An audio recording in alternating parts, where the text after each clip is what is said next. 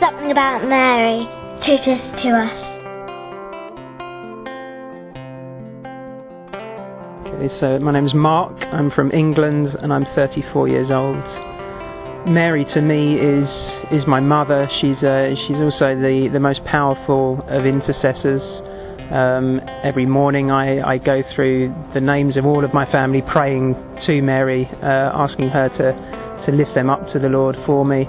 And, and I'm confident in her prayers. I'm more confident in, in her prayers than, than anyone else, than any other saint. And as we're told when we pray at the end of the Rosary, that the prayers that we take to Mary, she won't let us down, um, that no one who, who flees to her protection will be let down.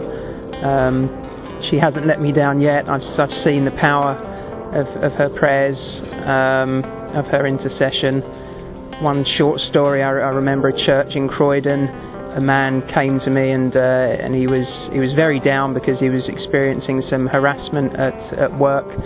So uh, I suggested we go over and, and pray in front of a statue of Our Lady.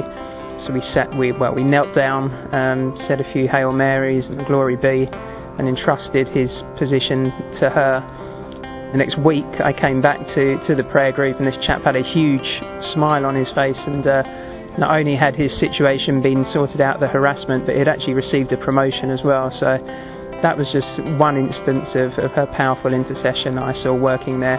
And I'm confident that, uh, that I'll see the fruits more uh, with my family in, in time to come.